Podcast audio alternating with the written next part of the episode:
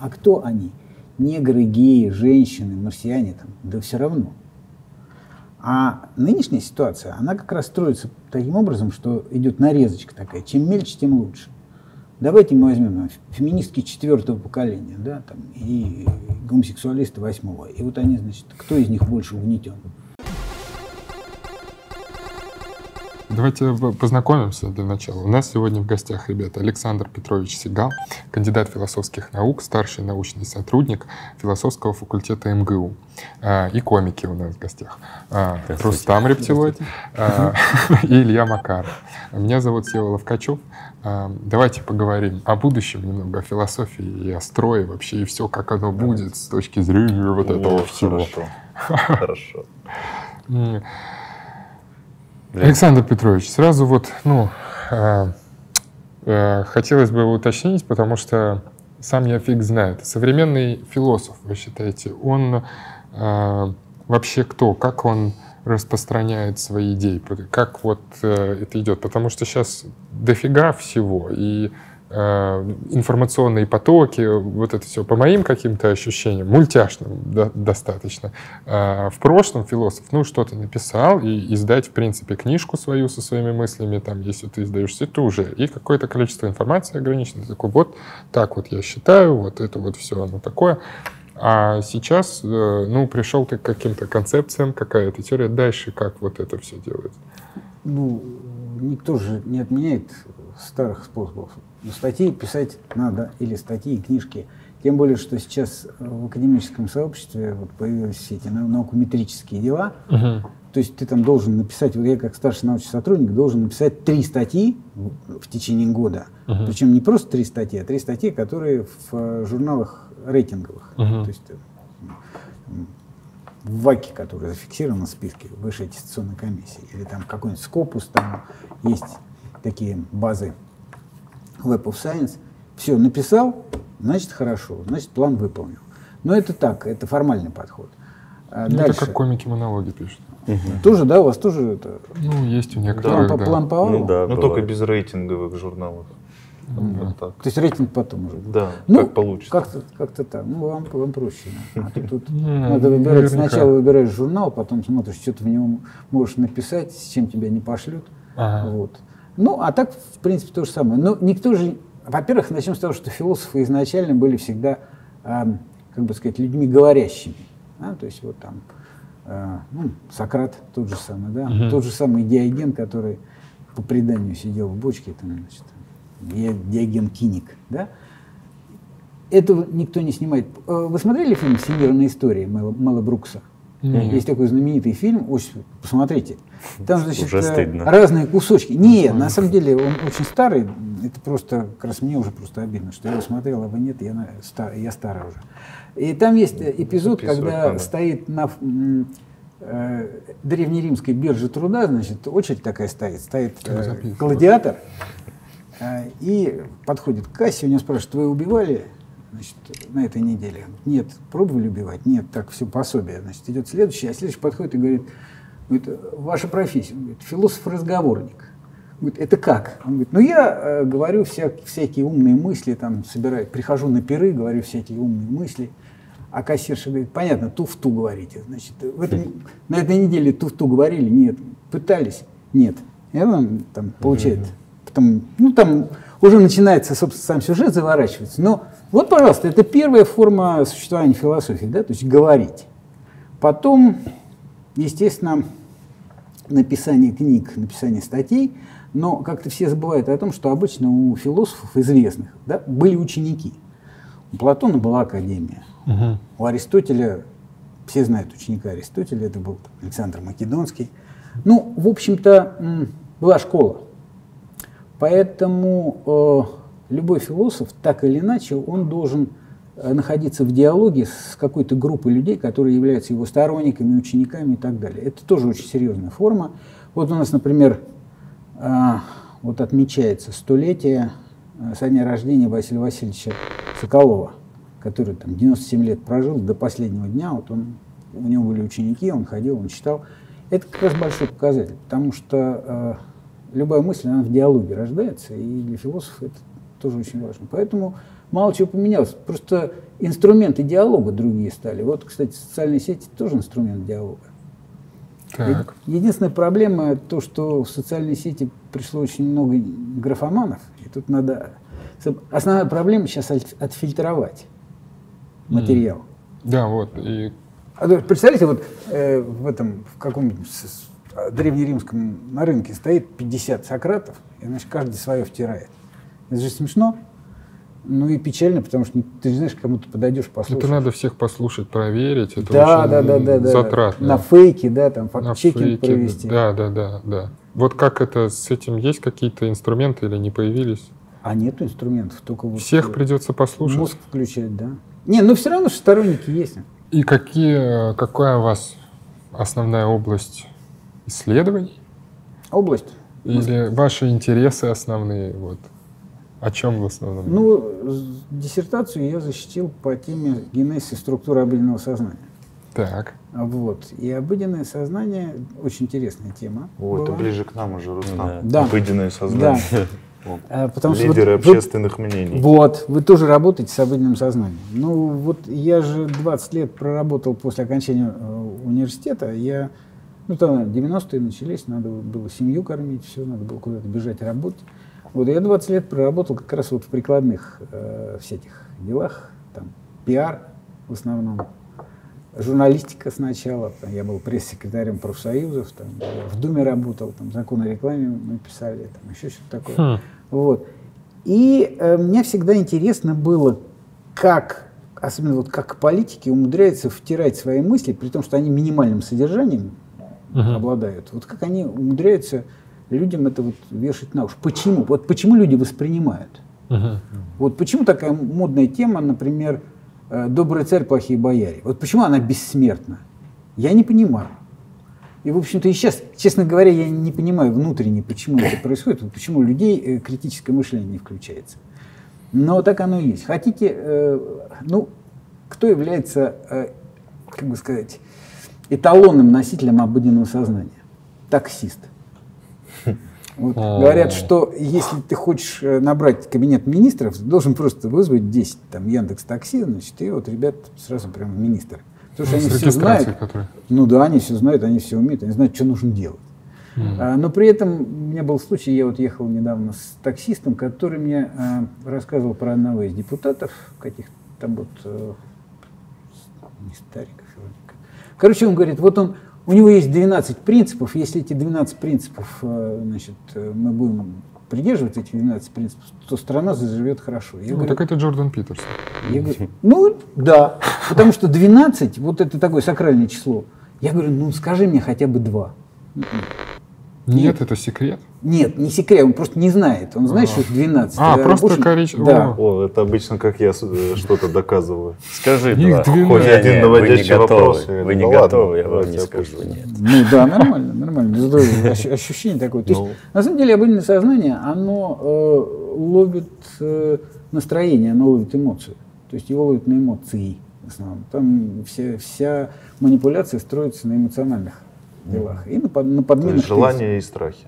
Желания, страхи и подмена тезисов, то есть логические нарушения. А логические нарушения не ловятся потому, что ты на эмоциях сидишь и боишься. Правильно?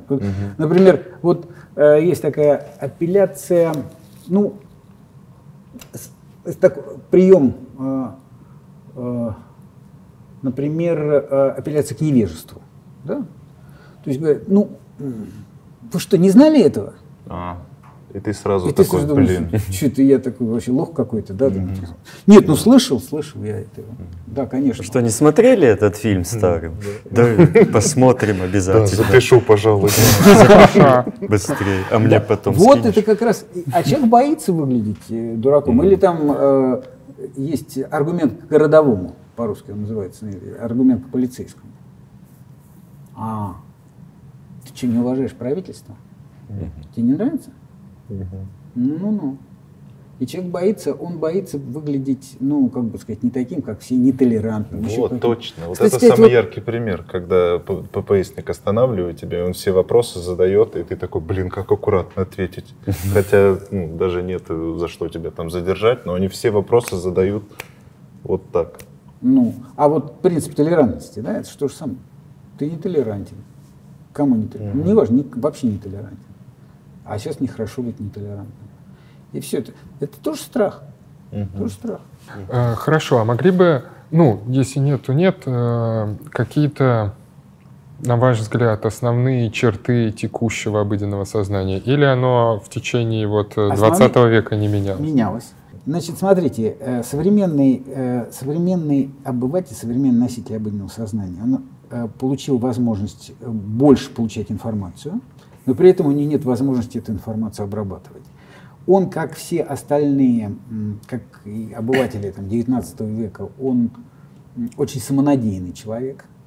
Он просто как бы считает всех остальных дураками. Скорее будет считать всех остальных дураками, чем признается, что он чего-то не знает. И это тоже та же самая, как бы сказать, черта, которая всегда была у носителя обыденного сознания. Пушкин, помните, сапожник с художником, да, когда сапожник художнику там сказал, что вот там у тебя что-то не так нарисовано, а потом стал поправлять во всех остальных, пока художник ее не поставил на место и сказал, что «суди, мой друг, не свыше сапога». Это вот тот самый случай, когда носитель обыденного сознания всегда будет судить свыше сапога. И в чем проблема? Проблема в том, что он не может поймать границу своего незнания. Потому что для того, чтобы поймать границу своего незнания, надо обладать другим инструментом. А он настолько разделен, что он доходит до границы, переходит ее и не рефлексирует по этому поводу вообще. А поскольку у него очень много информации, это еще больше размывается. Ну что, я не знаю, что ли, про концепцию там, я не знаю, там, черной дыры, да, этих черных дыр там каждый день нам в фильмах показывают. По-моему, мы сейчас говорим про всех агрессивных комментаторов. Да, вот я хотел сказать, что если параллель проводить даже с нашей деятельностью, то сразу эти люди выявляют себя, они пишут какой-то плохой комментарий. Ну и, допустим, я никогда не пишу нигде плохой комментарий, у меня просто нет нужды в этом. Мне не понравилось, я просто пошел дальше, все. То есть я не звоню... Нажимал кнопку дизлайк? Ну, нет, даже это не делаю. Было пару раз. Ну, типа, не нравится мне там, не знаю, канал НТВ, я им не звоню в редакцию и не говорю, вы мне не нравитесь, исправьте срочно, что вы там. А вот они прям не пишут и такие, ну... вот, смотрите, я уверен, что мое мнение, оно вот важное. Да, еще советы раздают, как снимать. Мне кажется, если возвращаться к таксистам, это вот эти... Безумцы, я не помню, говорил. Значит, ты что-то там забыл? Говорил, нет. Не, когда ты вдруг себя ловишь на теме, что он такой, посох Моисея, это же электромагнитное оружие.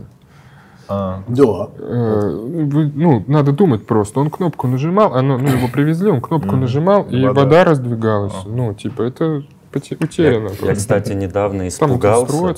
Я даже хочу об этом монолог написать. Вот вчера буквально я ехал с таксистом, который не то что ничего не говорил, он еще и без музыки ехал, просто молча. Вот он едет. Вообще-то идеальный таксист. Ну, это идеальный, но так, опять же, мое обыденное восприятие и мышление, оно привыкло, что таксист, он сейчас что-то спросит. Хотя бы шансы немножко, да. Хотя бы радио у него работает, а он просто... Да, или дача. А он просто молча едет. Ну, то есть я ему даже говорю, здравствуйте, он даже здравствуйте. Просто. И, я подумал, что у него в голове, насколько он сейчас в каких-то своих мыслях, что он... Весь день молча едет, весь день. Я подумал, что в какой-то момент я выйду из машины, и он спросит, что там, холодно на улице, как? Нормально. Я прям реально, задумался, что вау, ничего себе. Он просто в конце смены заезжает вечер, уже поздно, он просто... Конспектирует, просто выключает, рубает тачку и сидит в темноте, просто какой-то МТО, смена началась. А мы, кстати, вот... Буквально, когда позавчера в Владивостоке с ребятами ехали в кампус университета и обсуждали вопрос. Вопрос возник очень простой насчет, там была брошена фраза «платоническая любовь». Я говорю, ребят, вообще-то это немножечко не то, что сейчас принято считать. Я им рассказал там из диалога Платона историю про андрогинов. Знаете, да, то, что Были люди, значит, у них снаружи вот два хребта было, 4 ноги, 4 руки, там, лица повернуты в разные стороны. Они были такие зверские, что, значит, богов вообще собирались скинуть с Олимпа, и Зевс их разрубил пополам, повернул голову к тому месту, где он их разрубил, то есть к животу, чтобы они помнили, что вот они вот разделены. И они превратились. А поскольку андрогены были 3 видов, они были чисто мужские, чисто женские и женско-мужские, то, соответственно, женско-мужские андрогены — это вот гетеросексуальные люди появились, а потом, а вот те, которые были чисто мужские, чисто женские, они, значит, вот гомосексуальные люди. И по рассуждению Платона и древних греков, это самые лучшие люди, то есть они сильные, самые умные и так далее. И вот мы едем в такси, это дело обсуждаем.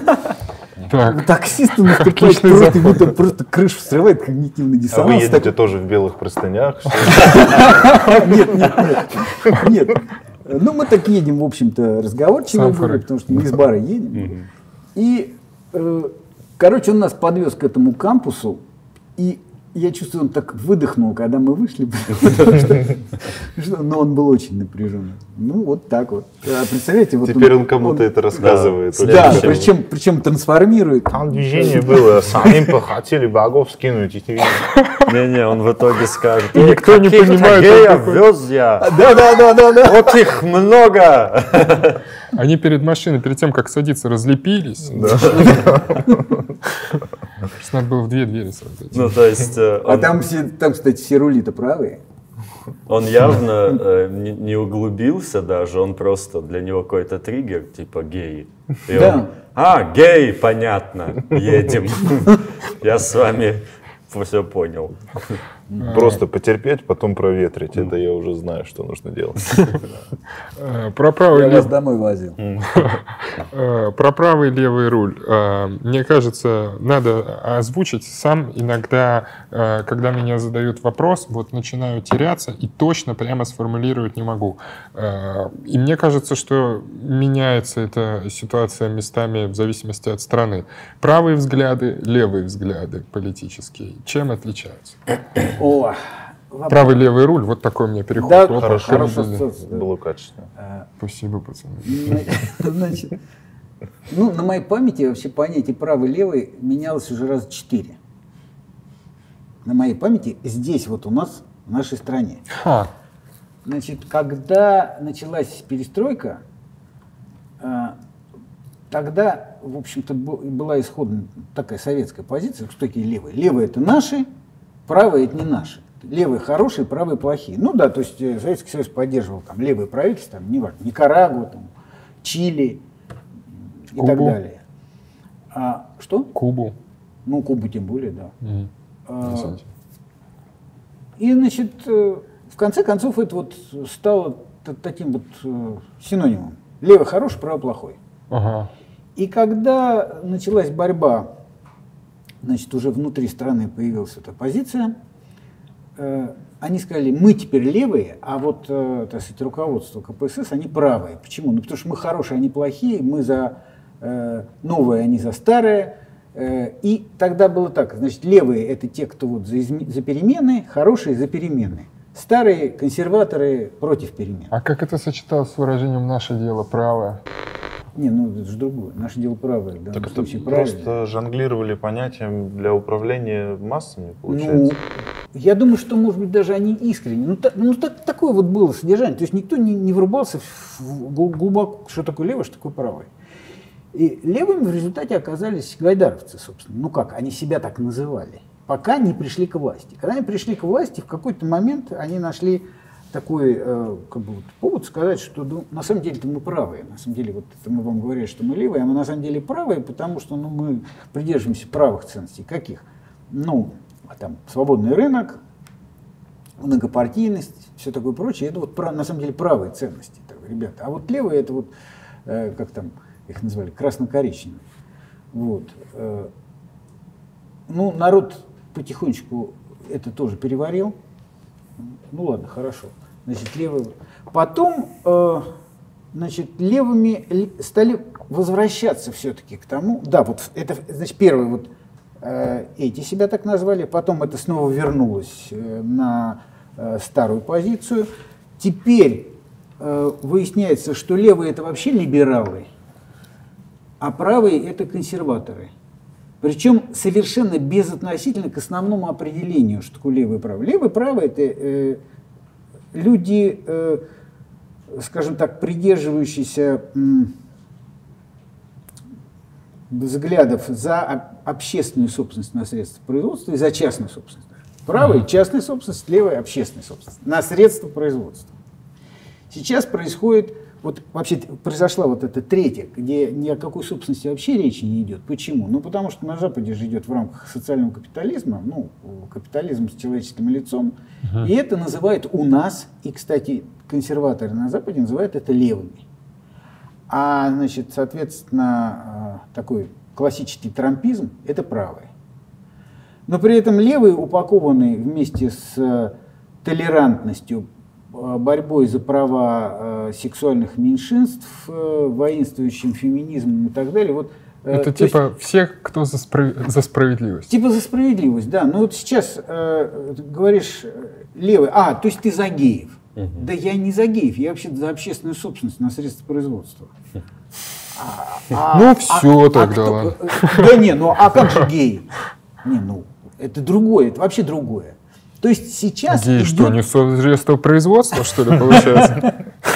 Сейчас оказывается, что вот это все рассыпано на кубики, и сейчас совершенно четвертая комбинация собирается, которая...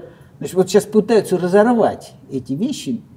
Вот, например, британские консерваторы и трамписты в Америке, они вообще разные, причем существенно разные. Но при этом они придерживаются очень жесткой такой вот позиции, да, такой частный производственный капитализм. И сейчас есть попытка сказать, что левые – это те, кто придерживается позиций вот этого финансового капитализма. Да, вот там Обама, Обама же социалист. Какой он социалист? Вы что, шутите, что ли? Никогда он социалистом не был. Поэтому на сегодняшний день полная каша в этом смысле. И мы, кстати, вот тут недавно собирались с вот нашими, как раз нашей вот этой школой, и мы пытались как-то, все-таки решить, на основании чего все левые между собой могут, как-то договориться. Потому что ведь среди левых раздрай. Есть анархисты, которые терпеть не могут коммунистов, есть коммунисты, которые не любят социалистов, есть социалисты, которые не любят народников, и народники с анархистами дружат. Ну и вот так вот. Все друг с другом не дружат. Все дружат против друг друга. То есть там полный раздрай. Почему? Ну, потому что вот это основание деления, оно просто размыто. И это очень выгодно, как раз правым, кстати сказать. Потому что правые-то они в глубине души прекрасно понимают, что у них есть какой-то там общий порядок. Может, тогда надо апгрейд сделать этого понятия? Я считаю, что я относительно левый. Относительно чего? Относительно правых. Относительно правых, ну и в определенной системе координат. Например, я вот этот, и все, и поехали. Мемчиков, кстати, не знаю, их много находил в интернете, когда там такие координат, абсцисс, левый, правый, там было, это все обыгрывалось. Ну, а там же тоже очень интересно, там отношение к свободе, там свобода, не свобода. Собственность, не собственность. Ну, в данном случае, мне кажется, это неравнозначные вещи. Там есть как-то система определяющих признаков. Кто-то даже уже может жить и не осознавать, он левый или правый. Да мне просто геи не нравятся. Я не понимаю, я с какой стороны. Слева или справа? Не нравится? Слева или справа, или сзади. Опа, немного пошлости подъехала. Приперчили разговор. А вот, кстати, почему пошлости? Это похабение, не пошлость. Похабение? Конечно. О, это все, я теперь записал. Пошлость — это когда не весело. Пошлость — это предсказуемость. Это плоское, да. Предсказуемость. А похабение — это веселенькое может быть. Друзья, это было похабение. Отлично, просто отлично. Все приходят редактора такие, почему слишком много похабения на нашем шоу? У нас выступление слишком пошлое. Нет, это похабение. И все, и не скажешь что-то. Слушайте, а как вы считаете, такой офф-топ, стендап-комедия достойный путь для философа в 2019 году? Да. Вот у нас есть философ из Воронежа, Руслан Белый. Философ? Нет, но его когда объявляли в Comedy Club, его объявляли именно философ из Воронежа, Руслан Белый. Не, он, кстати, так неплохо выступает. Ну, кто такие комики? Мы представители творческой интеллигенции, получается, да? Ну, в общем-то, да. Ну, я вообще-то тоже в КВН-то выступал в свое время. Ну, очень давно, во втором сезоне, у нас была сборная команда. В целом, во втором сезоне? Ну вот, 87-88 год, на телевизоре. Вот, была команда КВН МГУ. Тогда КВН, по-моему, был больше для находчивых, да, чем... Почему? Ну, насколько я помню, там больше было каких-то интеллектуальных конкурсов, нежели повеселить. Или я ошибаюсь? Нет, там находчивость, конечно, били, но мне кажется, он был веселее просто, в любом случае веселее. Я после всех этих вещей, я сейчас КВН не люблю смотреть. Но, кстати, в то время больше можно было говорить. То есть, да, ну, редактура не жесткая была. Такого понятия, как редактура, не было. Я когда, значит, вот вернулся в МГУ после 20 лет вот работы, так сказать, в прикладных всех вещах, да, мне говорят: ну слушай, ты же там вот занимался, давай наши КВНщики выступают. Но я прихожу и выясняю какие-то совершенно чудовищные вещи про редакторов. А кто такой редактор? Редактор — это человек, который 2 сезона назад играл в КВН. Вот когда мы были, нам, конечно, придавали там редакторов. Но это даже не редакторы, скорее это были постановщики. То есть они говорили: вот это будет смотреться со сцены, вот это со сцены смотреться не будет. Вот за это нам прилетит, говорили. Но тогда как-то прилетало поменьше. Хотя, с другой стороны, в первом сезоне шутка была «Партия, дай порулить». А это была аллюзия к песне «Партия наша рулевой». Вот такая песня. А тут вышли вот ребята и сказали: «Партия, дай порулить». Это вызвало гомерический хохот в зале. Зал просто валялся. Вот, это была острая шутка. Сейчас, в принципе, на мой взгляд, в политическом... Он был политизирован сильно. Вот в наше время КВН был политизирован. И вот сейчас политики меньше, а больше такая вот бытовуха пошла. А бытовуха без пошлости и похабений не бывает. Ну, понятное дело. Но еще ну, вот основное отличие, что... Да закрутили все, все видят. Закрутили нам все, политические все трубы. Тогда трубы или трупы? Трубы. Трупы в трубах. Ну ничего же нельзя говорить. Ну, ребят, ну куда это? Ну что это? Ну куда это? Тогда ты мог пошутить про там партию, и из-за того, что это смешно, в целом, ну, никто ничего и не говорил. Ну, смешно. А сейчас можно там смешно пошутить про ту же партию, но тебе все равно может прилететь за это. Или ты про дальнобойщиков даже просто пошутишь, да, смешно, тебе прилетит от дальнобойщика. Реально, ну, сейчас очень обидчивые все стали. Про обидчивость. Вот последнее время, по ощущениям, опять же, вот, ну, много кто обижается, на Западе много кто обижается, вообще нельзя никого обижать. Если что-то вот офенсив, там что-то кого-то обижает, то прямо плохо получается. Философия как-нибудь это трактует? Это какой-то прикол современного общества? И если да, то как вы считаете, это куда дальше поедет? В еще большую обидчивость, в революцию какую-нибудь, там, во что это пойдет? Ну... Навряд ли всех вдруг попустят и такие: чем мы все разобижались-то сильно, надо быть. И... Ну это же все из-за вот этих извинений, которые начали появляться. Та же толерантность тоже, мне кажется. Да, вот эта вот толерантность. Ну, тут... ну чеченцы обидчивают. Я... Ну, даже страшно. Немножко было страшно, конечно. Даже сейчас страшно. Даже сейчас. Ну это говорит о некой такой, что ли, изнеженности общества. Общество рано или поздно доходит до такого состояния изнеженности, когда какой-то излет Римской империи. Вот, так им хочется жить комфортно во всех смыслах, в том числе и в моральном смысле. Да? То есть, вот, мне должно быть удобно не только сидеть, лежать, но и слушать. Я не хочу слушать то, что мне не нравится. Кстати, социальные сети, они же вот как, по какому пути пошли? Значит, весь этот, как это называется, наиболее интересное в комментах, это уже прошлое, ну так, чуть-чуть. В основном группы разбились по определенным интересам, и если кто-то не нравится, но его забанят, он уходит в свою группу. Да? И в конце концов есть группы, которые не просто не знают о существовании друг друга, а не хотят знать. Если они узнают, им становится некомфортно. Нормально, я стремлюсь к комфорту определенному. Вот. Но с другой стороны, обидчивость – это нежелание знать интересы людей, те интересы, которые не совпадают с твоими интересами. Да? То есть это вот, такая социальная сегрегация. То есть общество настолько разбивается на ниши, которые не слышат друг друга, обратная связь теряется. И это вы правы, это, в общем-то, не очень хороший признак с точки зрения стабильности вот данного общества. В принципе, разные варианты могут быть. Могут быть довольно-таки жесткие варианты. А может ли быть это еще просто неуверенность в своей позиции? Может. Я думаю, что да. Я догадываюсь об этом, но не надо мне говорить. Я догадываюсь, что я не прав. Зачем мне говорить? Мне же обидно, в конце концов. Дайте мне побыть неправильно. Хорошо, вот вы изучали обыденное сознание, пиар, маркетинг, все такое.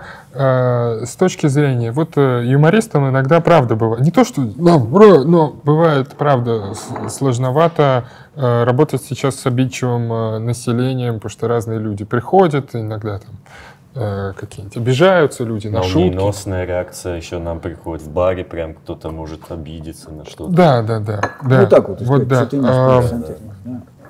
как сделать, есть какие-то инструменты, может быть, или общий какой-то мансет можно построить, чтобы как-то изменить обидчивость массового сознания хотя бы своих зрителей, которые там приходят, или что-нибудь такое? Есть какие-то технологии, может быть? Не думаю. Я думаю, что это такой глобальный процесс. То есть в нем либо надо к нему приспосабливаться, либо не обращать внимания, ну обиделись, но на обиженных воду вывезли, ну и что. В конце концов, как это, овод-то, который кусает? Ну, кусает, он спать не дает. На то и юморист в мире, да, что все остальные не дремали. Если чисто поржать, то это одна история. Если показать, высказать свою позицию в такой острой форме, то да, я считаю, что вообще скепсис такой, он должен быть не злобным. Вот, кстати сказать, я давно заметил, что у оппозиции, в первую очередь, чувство юмора достаточно плохое. Почему? Потому что надрыв существует. Вот надрыв. Был такой случай у меня, я, еще давно, буквально в начале 90-х, мы снимали квартиру в Перово, и вот я захожу в подземный переход, а там такой пикетик стоит, РКРП. Ну, была такая аббревиатура просто. РКРП. Просто буквы стоят. Анпилов, Виктор Анпилов, вот недавно умер, вот его. Тогда они начинали только. И вот у них там, такой очень, эмоционально, так, понимаете, пассионарность, она предполагает повышенную серьезность. Я бы вот так сказал. Все делается очень серьезно. И у них висит плакат, там написано: если крикнет «Рать святая, кинь-то Русь, живи в раю», я скажу: не надо рая, дайте родину мою. А это был период, когда еще был Горбачев. И да, это 90-й год. И тогда ходил такой анекдот, что я скажу: не надо, запятая, рая, запятая, потому что Раиса Максимовна была еще жива, и народ, он в основном-то... Короче, рая — это обращение. Да, не надо рая. Вот я говорю: ребята, а поставьте тут запятые, прикольно будет. Что мне тетенька говорит: о каких запятых может быть речь, когда родина в опасности? Все.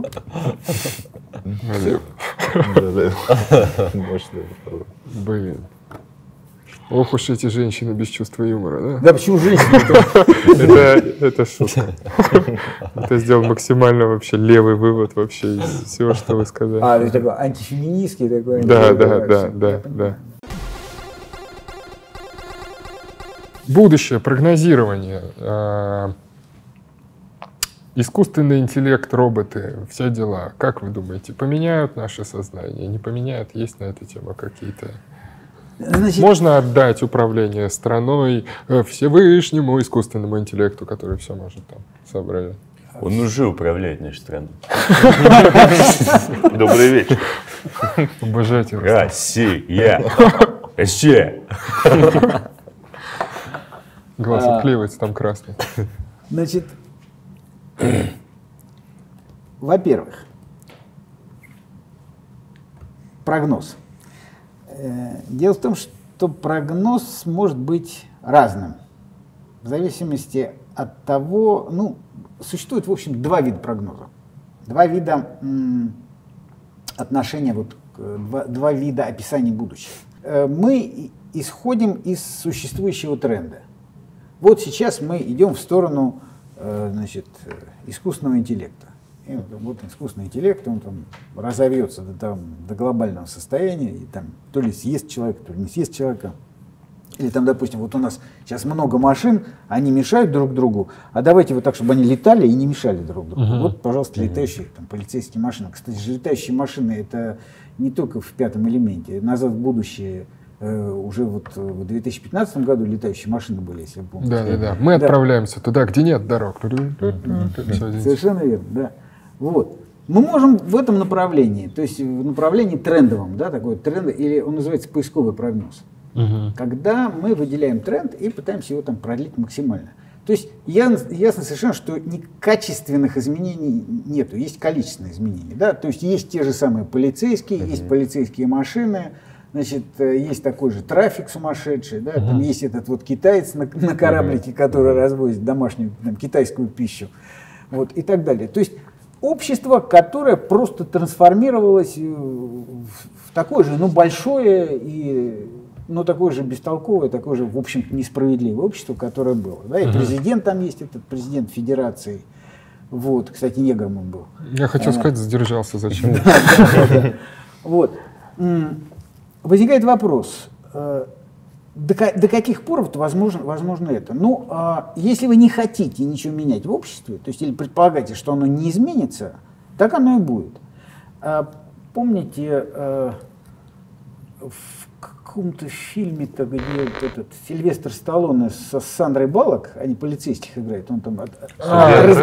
Нет, когда его разморозили. Когда его разморозили. И негра, кстати, заморозили. Да. Ну, там он плохой, что нетолерантный. И вот он, значит, попадает туда, и там они, когда в подвал вот к этим, туда, в подземной коммуникации, к вот этим изгоям попадают, он там видит гамбургер. И там покупает его за часы, там ест, ему говорят, что он из крыс, все равно хорошо, потому что вот... То есть гамбургер — это вот нечто такое, некий инвариант, который сохранится, даже если пройдет атомная война, потому что это вот системообразующий элемент американской культуры, условно. Там, кстати, я извиняюсь, что перебиваю, тоже очень прикольно, что они авторы сидели, штурмили, а как будет в будущем, и вот они придумали, что вместо туалетной бумаги там ракушки. Вау, вот так, да, вы будущее рассматриваете, что ракушками. Ну и в итоге там даже был... Да, он на квитанции, там наругался, чтобы квитанции получить. Говно, санина, и пошел. Да, я сегодня как раз в самолете это вспоминал, да. Там очень странно все устроено. Ну вот, есть такой вариант, да, вот то, что называется прогноз, такой трендовый прогноз, да, поисковый. И был такой известный футуролог наш, социолог Бестужев-Лада Игорь Васильевич.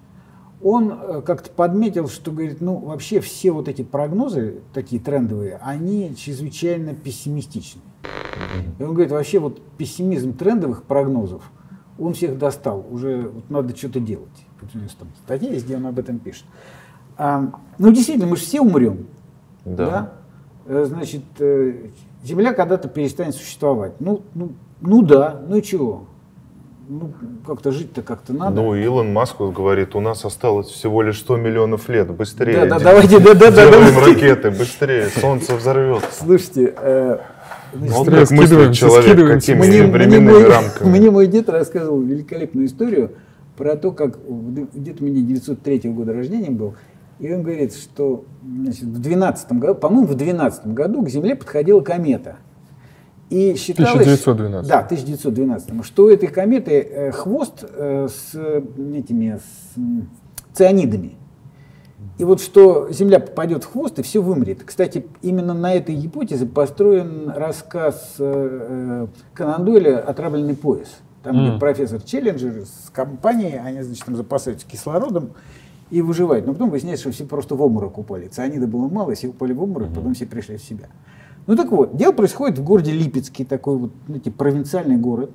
В то время как раз появилось новый, супер продвинутый, то есть вот все наши эти гаджеты, это барахло по сравнению с тем изобретением, фотографии, да, массовые фотографии. То есть люди раз в год надевали лучшую одежду, там становились в таком дурацком состоянии, там 5 минут держали лицо. Да, еще улыбаться было нельзя, кажется. Ну, вообще двигаться нельзя, потому что смазывалось, там выдержка была большая. И это, если часы у тебя есть, то они вот так вот становились, чтобы часы было видно.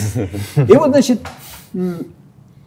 приходит соседка к моей прабабке, деду моему было тогда сколько, 8 лет или 9, он четко это помнит, и говорит: Анна Семеновна, слыхала, комета идет, скоро свет конец будет, надо сфотографироваться на память. Вот Илон Маск мне это напоминает, вот что-то как-то, да, только в обратную сторону. Ну, напоследок, слушайте, что слетаем куда-нибудь. Все эти концы света, они же с какой-то периодичностью. Это вот не тот ли страх для народа, который один из удерживающих факторов сознания? Ну, нет? Я не думаю, что это сознательно. Ну, все же люди боятся смерти, и конец света, что такое конец света? Что такое смерть? Это индивидуальный конец света, в любом случае. Вот, поэтому этот страх, он всегда живет, и этот страх, он всегда, как бы, первое, что вылазит, это этот страх. Но что касается вот этого прогноза, да, все будет плохо. Это вот трендовый поисковый прогноз. Кстати сказать, в чистом виде вот этот прогноз, он мне понравился у Фукуяма, когда он сказал, что конец истории. Он сказал, что все, вот мы выстроили общество, наилучшее общество, то есть капитализм — это есть естественное наилучшее общество, по его мнению, поэтому в обществе мы ничего менять не будем, теперь мы будем развиваться только технически.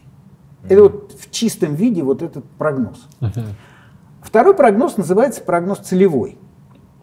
Чем он отличается от трендового? То есть трендовый прогноз, он, как бы это сказать, он детерминирован. То есть вот от конфигурации сегодняшней там техники, там, промышленности, отношений каких-то, зависит конфигурация будущего. А целевой прогноз — это прогноз, когда я все-таки ставлю определенную задачу, то есть я рисую картину потребного будущего.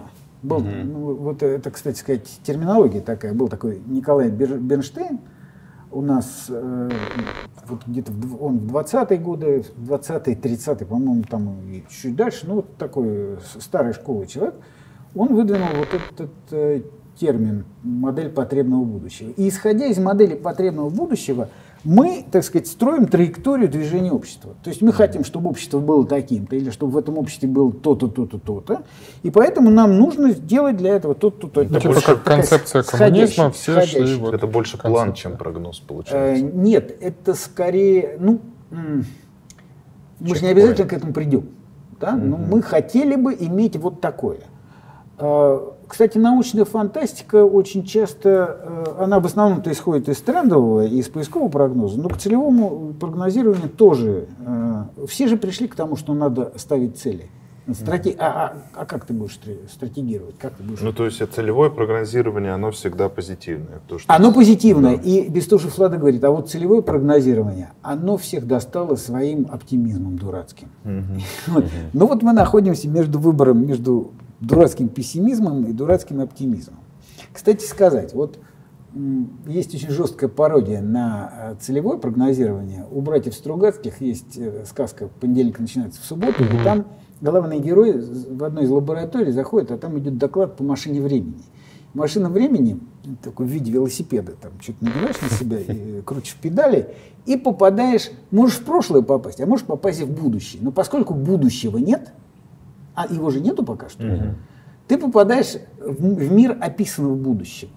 И вот он попадает в мир описанного будущего, который оказывается удивительно однообразным. То есть там с каждым годом, значит, число звездолетов на площади, значит, вырастает, космонавты произносят длинные речи. Еще люди плохо одеты. Кажется, да, люди плохо одеты, потому что говорит, описано, был он один был в шляпе, в красной шляпе, да, и так далее. Но вопрос не в этом. И там в этом будущем, значит, космонавты улетают, их подруги идут в холодильник, чтобы, значит, их дождаться, чтобы этот вот эффект сдвига по времени. И оно очень занудным оказывается вот это позитивное будущее. А посередине этого мира стоит стена, а за стеной идет там мир страха перед будущим. То есть вот они очень четко разделили вот эти прогнозы, как раз физически разделили. И вот, кстати, одна из особенностей восприятия будущего обыденным сознанием заключается в том, что обыденное сознание считает, что будущее уже есть. То есть мы едем на этом самом велосипеде, то есть будущее — это не будущее где-то в точке, а будущее где-то в другом месте просто. Почему утопия называется? Утопия — это место, которого нету. Но это место. Это точка во времени, а мы воспринимаем как точку в пространстве. Это парадоксальная вещь. И мы начинаем пытаться соответствовать чему-то. Почему, кстати, Платон топил Атлантиду? Тоже, кстати, ему надо было доказать, куда она делась. Сейчас, вот меня удивляют люди, которые ищут Атлантиду. И не было никакой Атлантиды. Атлантида — это идеальное государство, которое придумал Платон. А когда к нему стали говорить: ну и где твое идеальное государство? Я говорю: утопло, нету его. Кстати, ну Трою-то нашли. Ну так Троя же не была идеальным государством. Троя — это вообще... Судя по рассказам, нет. Не была. Иначе бы не впустили. Вот так вот. Так что мы... Все зависит от постановки. Кстати сказать, от постановки цели. Кстати, вот смотрите, интересная история с вот этой вот... с Макфлаем. С будущего. Назад в будущее. В 2015 году были всякие там... Да, ребята, которые говорили, что ну вот сейчас Макфлай прилетит и обломается, потому что вот этого нету, флайборда нету, ничего нету. Кстати, сняли шикарный ролик с якобы действительно построенным флайбордом. Значит, Ллойд пришел, да, отличная вещь. И вот, значит, а почему? Там же произошел парадокс, на самом деле, который там же и описан. Когда они из будущего альманах перенесли в 1955 год, и в результате создался параллельный 1985 год, в котором вот этот биф главный, да. Дональд Трамп. Да, параллельное такое, да, кстати, похоже, да? Кстати, параллельное вот это вот будущее. А у нас параллельное настоящее возникло. То есть есть вот будущее, которое описано в этом фильме, где... вот летающие автомобили, летающая доска, там, то есть люди открыли, наверное, этот гравитационный принцип. А с другой стороны, есть у нас будущее, ну, то есть наше настоящее будущее по отношению, в котором этого всего нету. Вот там точка, так называемая точка бифуркации, то есть точка, где разошлись варианты, она была в том месте, где этот не сжег альманах, а где у нас была точка бифуркации? Почему у нас наше настоящее стало не таким, каким оно было описано? На выборах? Нет, на самом деле точка бифуркации была развал Союза. Уж если на то пошло. Вы так считаете? Да? Но это не я так считаю. У нас был такой мозговой штурм интересный. Ага. Вот, как раз в 2015 году. И мы как раз стали выяснять, а что произошло, почему. И один из наших экспертов, он сказал: вот в этом месте прекратилась гонка вооружений. Она просто прекратилась. Ну да, это было хорошо. Но ведь фокус-то заключается... На чем гонка строилась? На построении наиболее эффективных инструментов доставки зарядов к точке удара.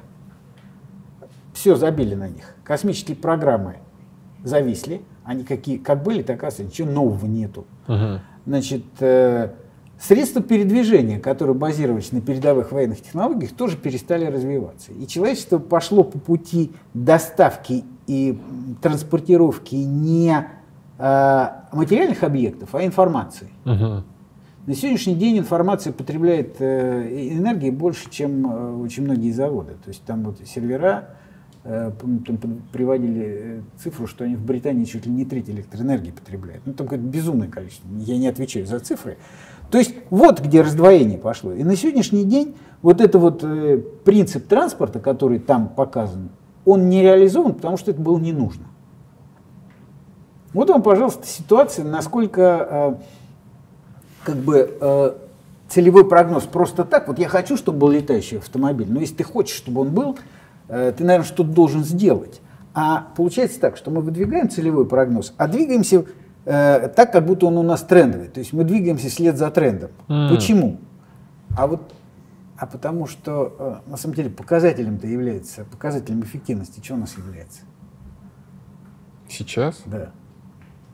Ну, прибыль, конечно. Деньги, деньги. Ну, конечно, то есть принцип не изменился. Это к вопросу о правых и левых. Принцип не поменялся. А общество... Да. Будущее, оно не в 70-х где-то остановилось. Ну, как будто бы просто остановили нам будущее. Ну, допустим, там электродвигатели, их вот подносят сейчас, как будто вот, смотрите, электродвигатели, но они же давно были. Ну, когда там поршневые вот эти двигатели придумали, там буквально, не знаю, давайте условно на второй день придумали электродвигатель. Но как будто мы пользуемся все еще... Так постепенно там с аккумуляторами основная проблема, насколько я понимаю. Сначала это продадут, потом вот эту технологию продадут, потом... Ну электродвигатель и двигатель внутреннего сгорания все-таки это по времени, ну как сказать, они все-таки разнесены по времени. Ну незначительно, или я ошибаюсь? Ну как незначительно? Ну, смотрите, ведь вот чем отличается паровой двигатель от двигателя внутреннего сгорания? Исключительно движителем, то есть материалом, вот, что горит, что двигает, что толкает поршень. Ну, бензин. А вот возвратно-поступательное движение осталось. Это механический двигатель. Кстати, вот фабрика же как развивалась изначально? Смотрите, была, когда мануфактура, каждый сидел на своем там ручном станке. Первая машина, которая вокруг себя, на которую была нанизана фабрика, то есть которая сделала фабрику объективно неразделимой, это паровая машина была. И там как раздача происходила. Там стоял вал от одной большой паровой машины, и от вала шли ремни в каждом там цеху на каждый отдельный станок. Самый большой травматизм был, рабочих затягивал вот в это колесо ремнем. Ну да, техники безопасности не было, лудиты появились, которые все это ломали. Потом. Любознательные были еще. Да, любознательные. А затянет, интересно. Мне дед рассказывал, что у меня дед, вот тот самый, который про комету рассказывал, он был водителем, и значит, у него был ЗИС-5 во время войны. И вот он, говорит, снял решетку, там что-то двигатель проверял, а там впереди стоял такой жестяной этот самый вентилятор, ну, для охлаждать. И какой-то мужичок там у них был, ну, типа подмастерье, не знаю, там, ученик. Вот. Ну и что, говорит, я завел, он начал крутиться, и лопасти пропали. Он говорит, а этот где? Раз, и мне палец отрубил. Ну, пожалуйста. Любопытное создание. Любопытное, да, зато любопытное. И дед такой, ладно, поехали дальше. Было же куда делось. Не пришивали палец. В следующий раз аккуратней. А это трахать можно, интересно.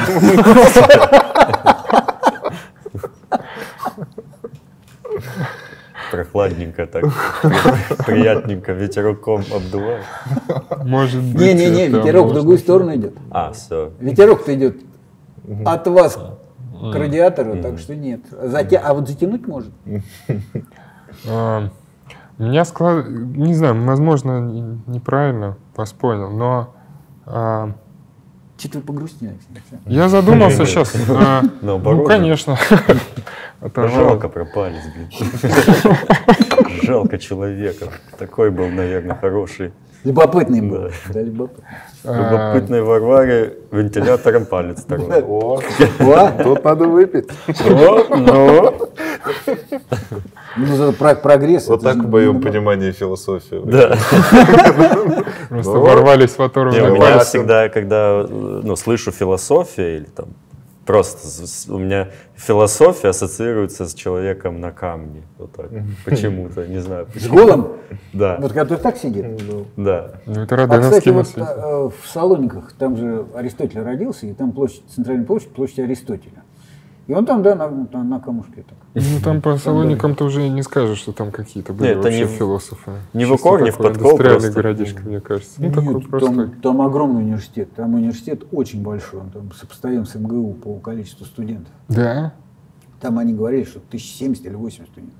Представьте, сделать. Огромное. А был там проездом что-то? Не, я просто был там в университете Аристотеля. Вполне интересно. Блин, в университет не заходил. Ну, я с родителями. В горе.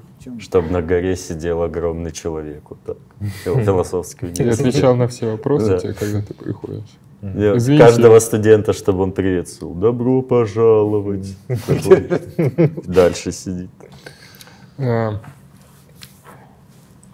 Иногда сижу вечером на кухне и думаю, не сулит ли нам какой-нибудь глобальный, общечеловеческий, экзистенциальный кризис в итоге с тем, с чем мы туда двигаемся, потому что опор в последнее время все меньше и меньше. Постмодерн этот, извините, обоссанный. Как вы считаете? Вот сейчас начнут звонить философы и говорить, как? Как? Им будут отвечать метамодернисты и говорить, ну вот так оно, вот так. Ну, вы как сами считаете? Вы про то... Про общечеловечество и экзистенциальный кризис. Он в прогнозируемом будущем грозит нам, если что-нибудь? Нет, ну экзистенциальный кризис — это когда вот вы сидите на кухне и думаете. Это вот как раз... он уже здесь! И у вас таких 9 этажей. 24-м я живу. И вы иногда друг к другу ходите. Нет, не ходим, потому что кризис, в жопу все. Это насчет... А так, конечно, что? Кризис, так сказать, экзистенциальный кризис. Надо подумать, как это такое, что это такое, что такое экзистенциальный кризис. У меня он в кровати, я поэтому под телевизор засыпаю, чтобы не оставаться со своими мыслями. Это как раз вопрос о том... Кризис смыслов, потеря каких-то изначальных базиса, изначального, потому что все размыто вообще. На мой взгляд, кризис — это когда ваши цели не совпадают с тем, как могут или не могут они реализоваться. То есть могут или не могут реализоваться цели.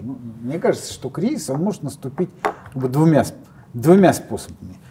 Вот. Вы... Робот с работы выгнал, теперь он там работает. Ну, с роботом вообще отдельная история. Ну! С роботами. Мне очень понравилось, когда Microsoft, значит, решил...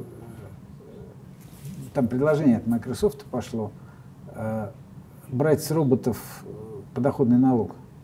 Я очень смеялся. Потому что вот людей нету и подоходный налог. Ну, это значит, ему счет в банке надо завести. Ну да, да. То есть, на самом деле, почему-то считается, что робот — это вот как бы человек, только железный. Ну, все это ерунда. Есть человек. Робот — это инструмент. На самом деле, половина кризисов экзистенциальных придумана. Вот, на мой взгляд, кризис, связанный с всеми этими искусственными интеллектами, это придумано. Происходит ровно то, что происходило до этого. То есть, растет производительность труда, и, так сказать, увеличивается то, что Маркс называл резервной армией труда. То есть, грубо говоря, безработные. Растет число безработных. Uh-huh. Вот. Это первое. Второе. Мы что-то как-то все забываем о том, что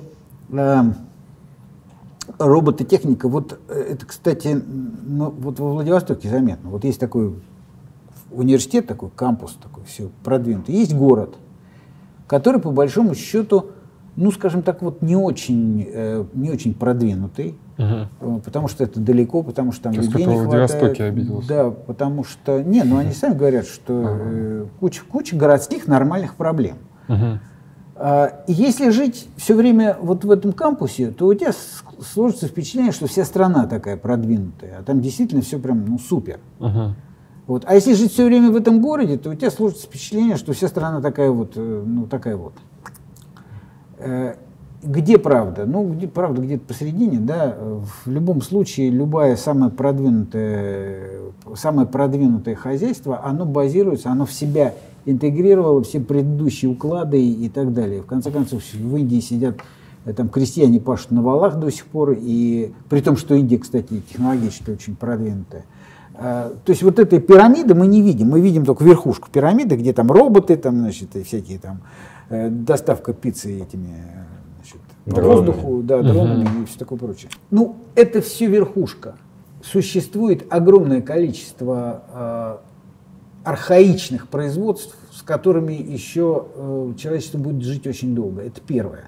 И в большинстве случаев, как бы вот те общества, которые, так сказать, живут сейчас, ну, в информационном веке, да, в информационной эре, они в значительной мере живут за счет вот тех самых отсталых обществ. Потому что распределение, мы говорим о глобализации, но давайте говорить о глобализации целиком.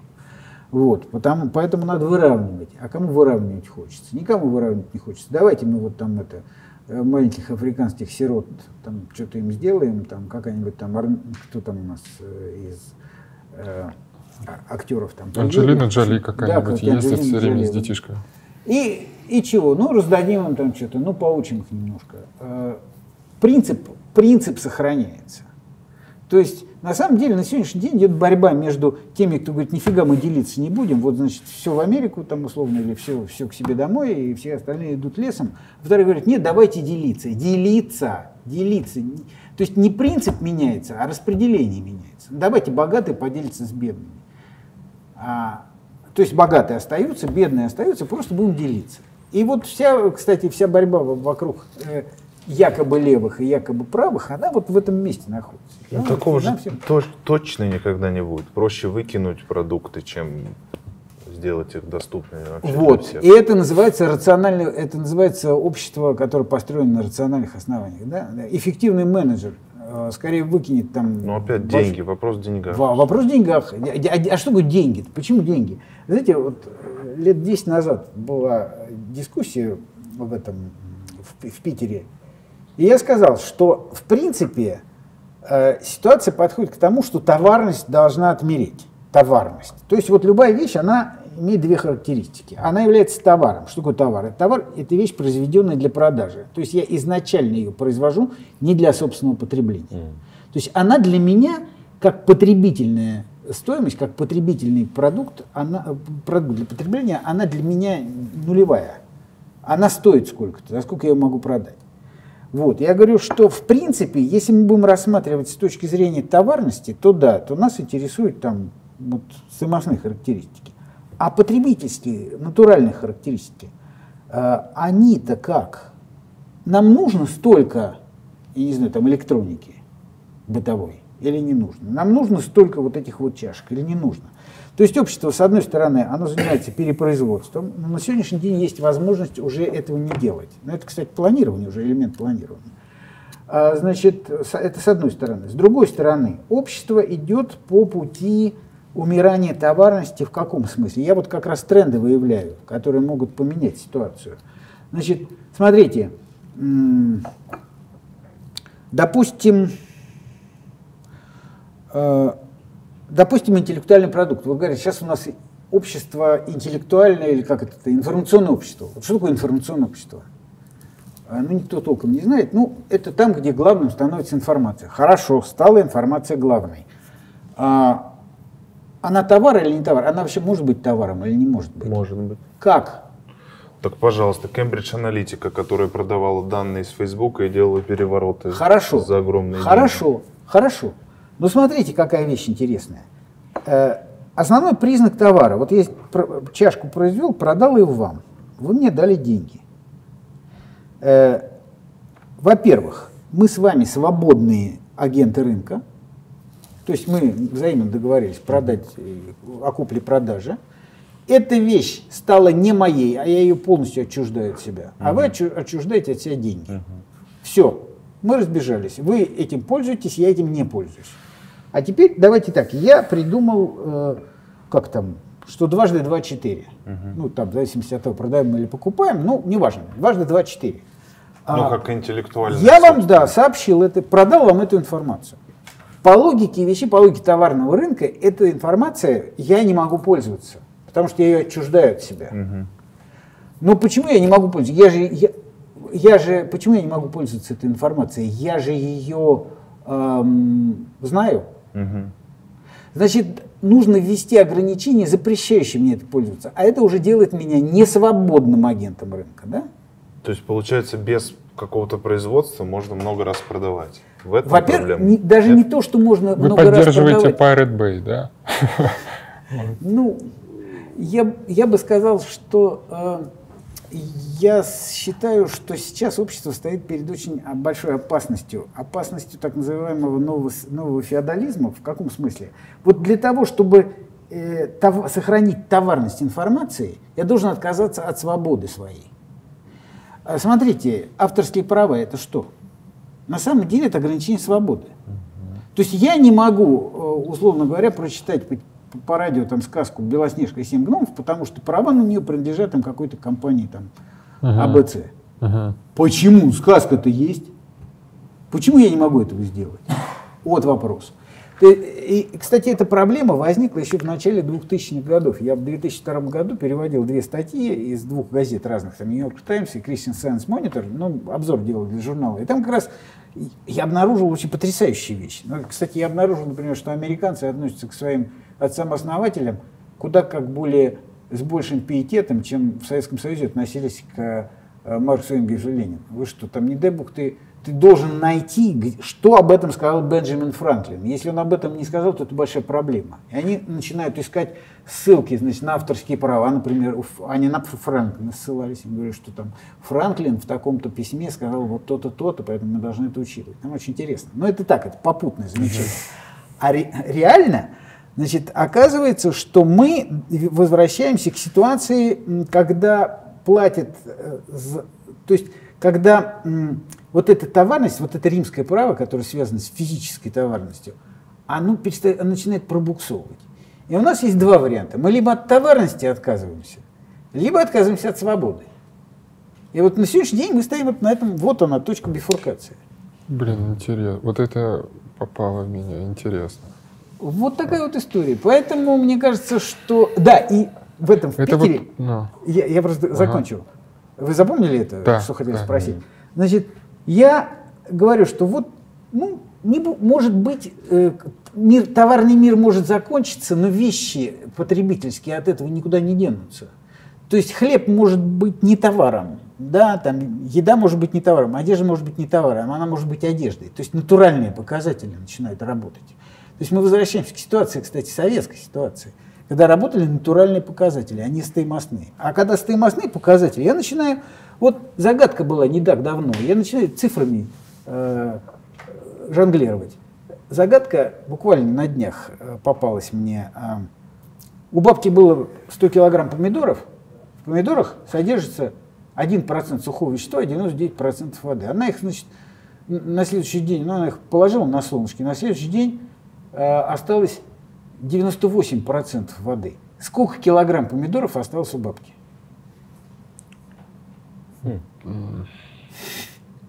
Это от 99 надо взять 98%, правильно?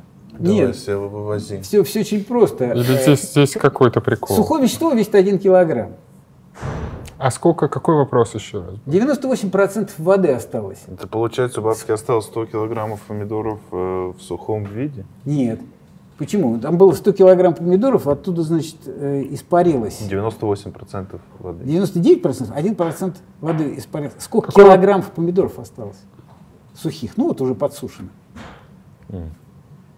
Все равно килограмм. Там какой-то сейчас... Я просто устал к третьему. Да нет, там, по-моему, где-то 50 килограмм осталось. Потому что сухое вещество, оно же как был килограмм, так и осталось. Да. Но до этого это было 1%, а теперь 2%. Поэтому помидоры усохли. А у нас пример... Потом пересмотрю и затупаю. У нас... Надо посчитать. Вот, хорошая загадка. У нас начинает... Я думал, здесь прикол какой-то, типа, осталось 100 грамм, потому что... Половина осталась. На самом деле половина осталась. Я понял. И банкиры вот именно по такому принципу работают, да, то есть там усушка, утруска, там с вами там цифрами какими-то начинают. Мне тут... Позавчера разговаривал с двумя профессоршами, которые говорили, цифровая экономика, цифровая экономика. Я говорю, а что говорит цифровая экономика, что такое вообще цифра? Ну, говорит, я говорю, а раньше какая была экономика? Она говорит, а раньше была аналоговая. Я говорю, а как это? Она говорит, ну как, вот, ну вот как в телевизоре, раньше, сейчас цифровой телевизор, а раньше была аналоговая. То есть слова теряют смысл свой. Вообще вот они, цифровая, что говорит цифра? Цифра — это симулятор. Я перебил вас-то. Вопрос-то был какой-то. Конечно, запомнили. Да, запомнил. Но когда вы уже слова теряют смысл, слова теряют смысл. Да, кислота пошла. Тупым еще. Загадки. Нет, про товарность, про вот эту просто хотел уточнить. Вот у канала, собственно, Label.com Бывают копии этого канала, не от него, которые копируют контент или шутки, или еще что-то, и иногда это бывает. Есть даже люди, которые целиком берут контент и используют в своих рекламных целях. Да, и вроде как-то, ну, неприятно. Ну да, но ты говоришь, вы в концепции товарной работаете. Мы работаем в товарной концепции. А мне, кстати, сказал на это вот, я все к Питеру говорю, и как-то мы уходим все время. Так. Мне человек сказал, ну как же так, я люблю с утра выпить чашку кофе, и вы говорите, что товара не будет, значит, я не смогу пить кофе. То есть человек не понимает, что он пьет кофе не потому, что это товар, а потому, что это кофе. Кофе ништяк. Да. Сам люблю. У нас, к сожалению, блин, я бы еще пару часов, конечно, потолковал. Так все, запись. Ребята, останемся еще на пару, что не все готовы. Растапливаем баньку. А что, есть банька, да? Конечно, просто не сейчас. У Макара всегда есть с собой банька.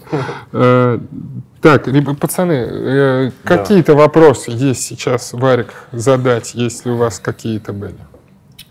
У меня единственный вопрос вообще, насколько позитивно может быть развитие общества в целом, но это, мне кажется, очень глубокий вопрос. То, что я иногда задумываюсь не только о своей жизни, а вообще глобально обо всем, куда идут люди вообще, и что они ставят себе в ценности, и чего они боятся, и от чего они зависимы. И все это мне рисуется не особо вообще позитивным. Вот. Просто потому что в тренде, вот тренд идет, вот оно. Надо же, как смысла жизни нету, у жизни нету смысла. Нет, в чем смысл жизни? Понятно. Да, что его надо самому себе ставить. Просто жить. Вот и люди нет, надо поставить смысл, то есть самому для себя решить и цели найти куда, конечно. Вот и поэтому. Перспективы есть, на мой взгляд, потому что в любом процессе есть разные тренды. И точно так же, как в развитии.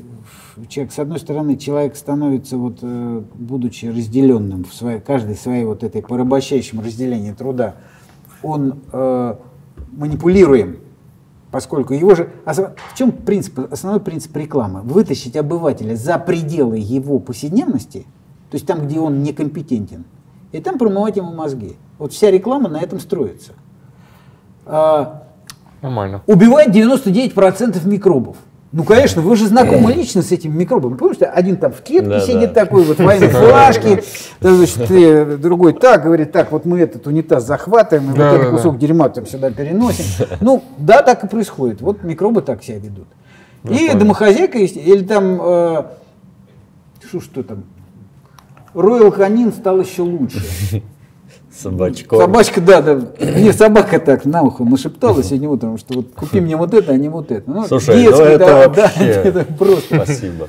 Ну, вот с одной стороны, да, с одной стороны манипулирование растет, а с другой стороны человек все-таки становится более, я ввожу новый термин, субъектный, то есть он... все-таки становится способным формулировать какие-то свои цели, потому что все-таки уровень образования, уровень знаний растет, и есть люди, которые в состоянии, ну, грубо говоря, поставить цель. А ставить цель тот, кто как бы осознает свой интерес, значит, это, ну, он субъектен, вот субъектность растет. Угу. Поэтому это два тренда, два разных тренда. По какому пути пойдем? А если пойдем по пути монетизации, мы пойдем по пути вот по первому, по пути количественных показателей вот этих всех, прибыли, эффективных менеджеров и так далее. Фиктивный менеджер. Фиктивный менеджер, да. А если пойдем по пути, ну, скажем так, вот, я бы сказал, такой гуманный путь, когда человек становится целью, да, человек мера всех вещей, ну, да, там, есть перспектива какая-то. Не, даже не такая, как у Шарика. А вот я, как у философа, хотел бы спросить. Ну, я часто об этом думаю, но я ни к чему не пришел. Вот если человек жизнерадостный, это, ну, выбор или форма неадеквата?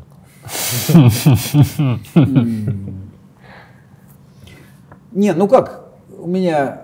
Мама любила говорить, что смех без причины признак дурачины, но в принципе это как раз вот неадекватность. А если у человека позиция позитивная и жизнерадостная, то, на мой взгляд, да, иначе-то просто сдохнуть в тоске можно. Ну, что? Не, я считаю, что пошутить, вообще побалагурить, вообще это признак критического мышления. Не, я вот сейчас говорю не про юмористическую составляющую, а конкретно про людей, которые... Привет! Как дела? Эй, добро, мир! Гребаные счастливые люди. Мир. Ну, то есть это счастливые люди, искренние. И я смотрю и, ну, буду опираться на себя, говоря про них. Я смотрю и думаю, как, ну, живя вот в этом мире, зная там все, что происходит, как можно быть таким счастливым? Ну, я завидую, то есть я не... осуждаю. Это твоя проекция, мне кажется, может быть. Моя, наверное. Ну, то есть это у меня расстройство. Да нет, ну, перестань. Бывают же люди, как это, идиотически счастливые, ну меру надо соблюдать. И, на мой взгляд, некоторые люди, которые говорят, привет, как дела? Мне кажется, они просто исполняют какую-то определенную роль, которую они для себя выбрали. То есть вот они выбрали для себя какую-то социальную роль. Я позитивный человек. Я вот помню хорошо, у нас там девушка одна училась, и она потом поехала учиться где-то на Запад, и потом я совершенно случайно встретил в ГУМе, и она со мной начала разговаривать. Она говорила вот так вот. Ты знаешь, я приехала оттуда, и сейчас я выгляжу вот так вот. То есть вот она руками шевелила. Я думаю, а я ей никак не мог понять. А потом я понял, что она где-то вот в такой среде крутилась, где-то считалась нормальной. Есть вот такая норма. И вот, на мой взгляд, вот эта позитивность, это... Как маска. Маска, да, причем такая абсолютно фальшивая маска из того же мира, в котором царствует, прости господи, толерантность. Мне кажется, оттуда же. Этих счастливчиков. У меня внезапный, ни с чем не связанный вопрос, но он где-то посередине появился, и он коротенький, просто появился, не могу его не спросить. Он, возможно, достаточно личный. Вы когда-нибудь обнаруживали себя в споре, например, или в диалоге с каким-нибудь другим философом, и он бесил, именно его мысли или ход его мышления бесили вас настолько, что вы хотели прям перейти к насилию? Было у вас? Уж было. Почему с философом? С философом, нет, ну вот когда у вас какой-то, да, именно диалог был с другим философом из другой школы какой-то. Ну, бывало, а бывает ситуация, когда просто невозможно договориться. Вот невозможно и все. Понял. Ну, тогда два варианта. Либо мордобой, либо, как это сказать, пьянка. Либо пьянка, потом мордобой. Ну, там разное бывает. Но пьянка всегда. Знаешь, кубики, пьянки, мордобой, ты такой, посмотрим, что у нас выпадет. Хорошо. Еще мы всегда в конце... А давай перед тем, как к концу перейдем, еще вопрос. Ну, мало ли, порежется, нет, порежется. Ну, мне реально интересно. Как с философом, опять же, давайте пофантазируем просто.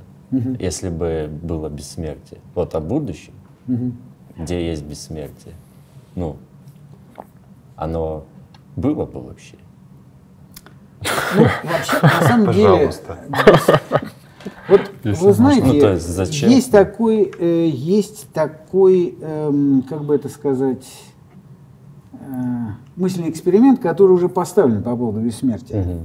Этот мысленный эксперимент поставил Джонатан Свифт в «Путешествиях Гулливера».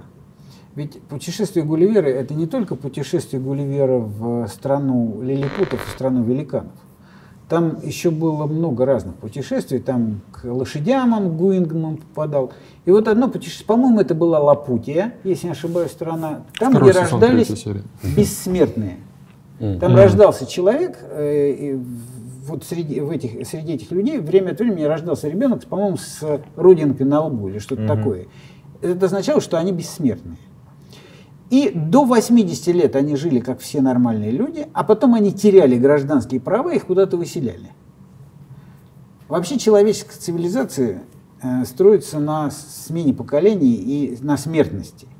Поэтому говорить о бессмертии – это говорить о том, что человечество остановится. Мне кажется, что на сегодняшний день это вообще немыслимые вещи. Все эти разговоры насчет… Трансгуманистов вы не любите?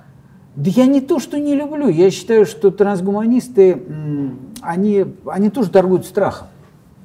Это очередная серия, очередная разновидность торговли страхом. Если людей заморозить, заплатить... Да, да, то есть страх смерти. Какая разница, что вы продаете лекарство или вы продаете заморозку? Товар тот же самый, просто разную упаковку. Правда. Есть у вас три какие-нибудь философа ваших любимых? Или что бы вы порекомендовали прочитать? Какие-нибудь три? Ну, прочитать-то порекомендовать я могу много чего. Три. Два. Один. Ну, смотрите. Вот даже прям вот... Это же отказ. Выбор — это отказ. Выбор — это отказ. Смотрите. Записано. А это что надо прочитать, чтобы вот так говорить? Просто я выспался в самолете. Вы что? Вот, я хотел что-то напечатать умное, вот достал компьютер, открыл, потом обнаружил себя спящим на клавиатуре, думаю, нет, я закрыл, убрал. Бывает, я так шутки пишу иногда. Страх чистого листа еще бывает. Бывает. Так вот, да, это я вот все ухожу, ухожу. Знаете, мне кажется, что у нас, во-первых, трех философов. Ну, смотрите, я бы порекомендовал, но это очень сложное чтение, прочитать, может, вот есть такой человек, Виктор Алексеевич Вазюлин, был, там вот мой как раз учитель, он написал книгу, которая называется «Логика истории». А там довольно-таки сложный язык. Он был, кстати, убежденным коммунистом, и там он об этом говорит, но если вы возьмете... Коммунисты еще нет, сложным языком пишется. Он очень четко описал как бы структуру общества, причем будущего в значительной мере, и четко описал, почему человеческое общество вот так развивается. Причем в некоторых моментах читается очень захватывающе. Вот хорошо. Я очень рекомендую его почитать. Так. Что я еще рекомендую почитать? Для того, чтобы понять так сказать, глубины человеческого вот этого сознания, вот эти вот архетипы, да, вот эти вот всплывающие, откуда всплывают неожиданно страхи. Так. Вот откуда, например, Грета всплыла. Вот, вы никогда не обращали внимания, что девочку зовут Грета. А это один из архетипов европейского сознания, такого архаичного, потому что одна из самых страшных сказок Европы — это Грета и Гензель, или Грета и Ганс, или Гензель и Гретель еще говорят. Это одна из самых страшных. Это, между прочим, воспоминания человечества о голоде 1315 года, когда там детей ели, это по некоторым впечатлениям. То есть страшная сказка братьев Гримм. И поэтому девочка, которая которая убила ведьму, это архетипичный персонаж. Так что имя ее, в частности, не зря. Не зря я имя Грета. Это хорошо. Это мне так кажется. Вот. Я рекомендую почитать книги, их всего две, книги Владимира Яковлевича Проппа. «Морфология волшебной сказки» и «Исторические корни волшебной сказки». Читается просто... У меня скачано уже 2 месяца, но я не прочитал. Но я хочу, чтобы вы знали, что у меня была скачана. Всех режиссеров Голливуда. В Голливуде есть трое русских, изучение которых, ну я не знаю, считается обязательным. Это Станиславский, Чехов и Проб. То, что в основе любой истории лежат, да, эти мифы. Да, и не просто мифы, а сказки. Вот, и почему, что такое сказка? Вот я считаю, Пропа надо читать. Ну, я считаю, что Маркса надо читать, как ни странно. Маркс очень интересный автор. А для начинающих какая-то философия? Философия для начинающих. С этими мальчиками, девочками с черными глазами, как из атласа. Они такие там. Где Платон? А это Хайдеггер. Герой в крутом. А, кстати, есть же целая серия британских комиксов про философов разных. Она в интернете ее очень легко найти. Я считаю, что она вполне адекватна. Он просто сложно формулирует мысль, и у врага взрывается голова. Тоже можно. Это супергерой какой-то. Супергерой-философ, кстати, интересно. Да. Спасибо вам огромное. Да, вам спасибо. Я надеюсь, все подчерпнут, что найдут. Это уже, наверное, вылет. Я кайфанул, ребята. Вообще. Философия рулит. Лайк философии. Лайк.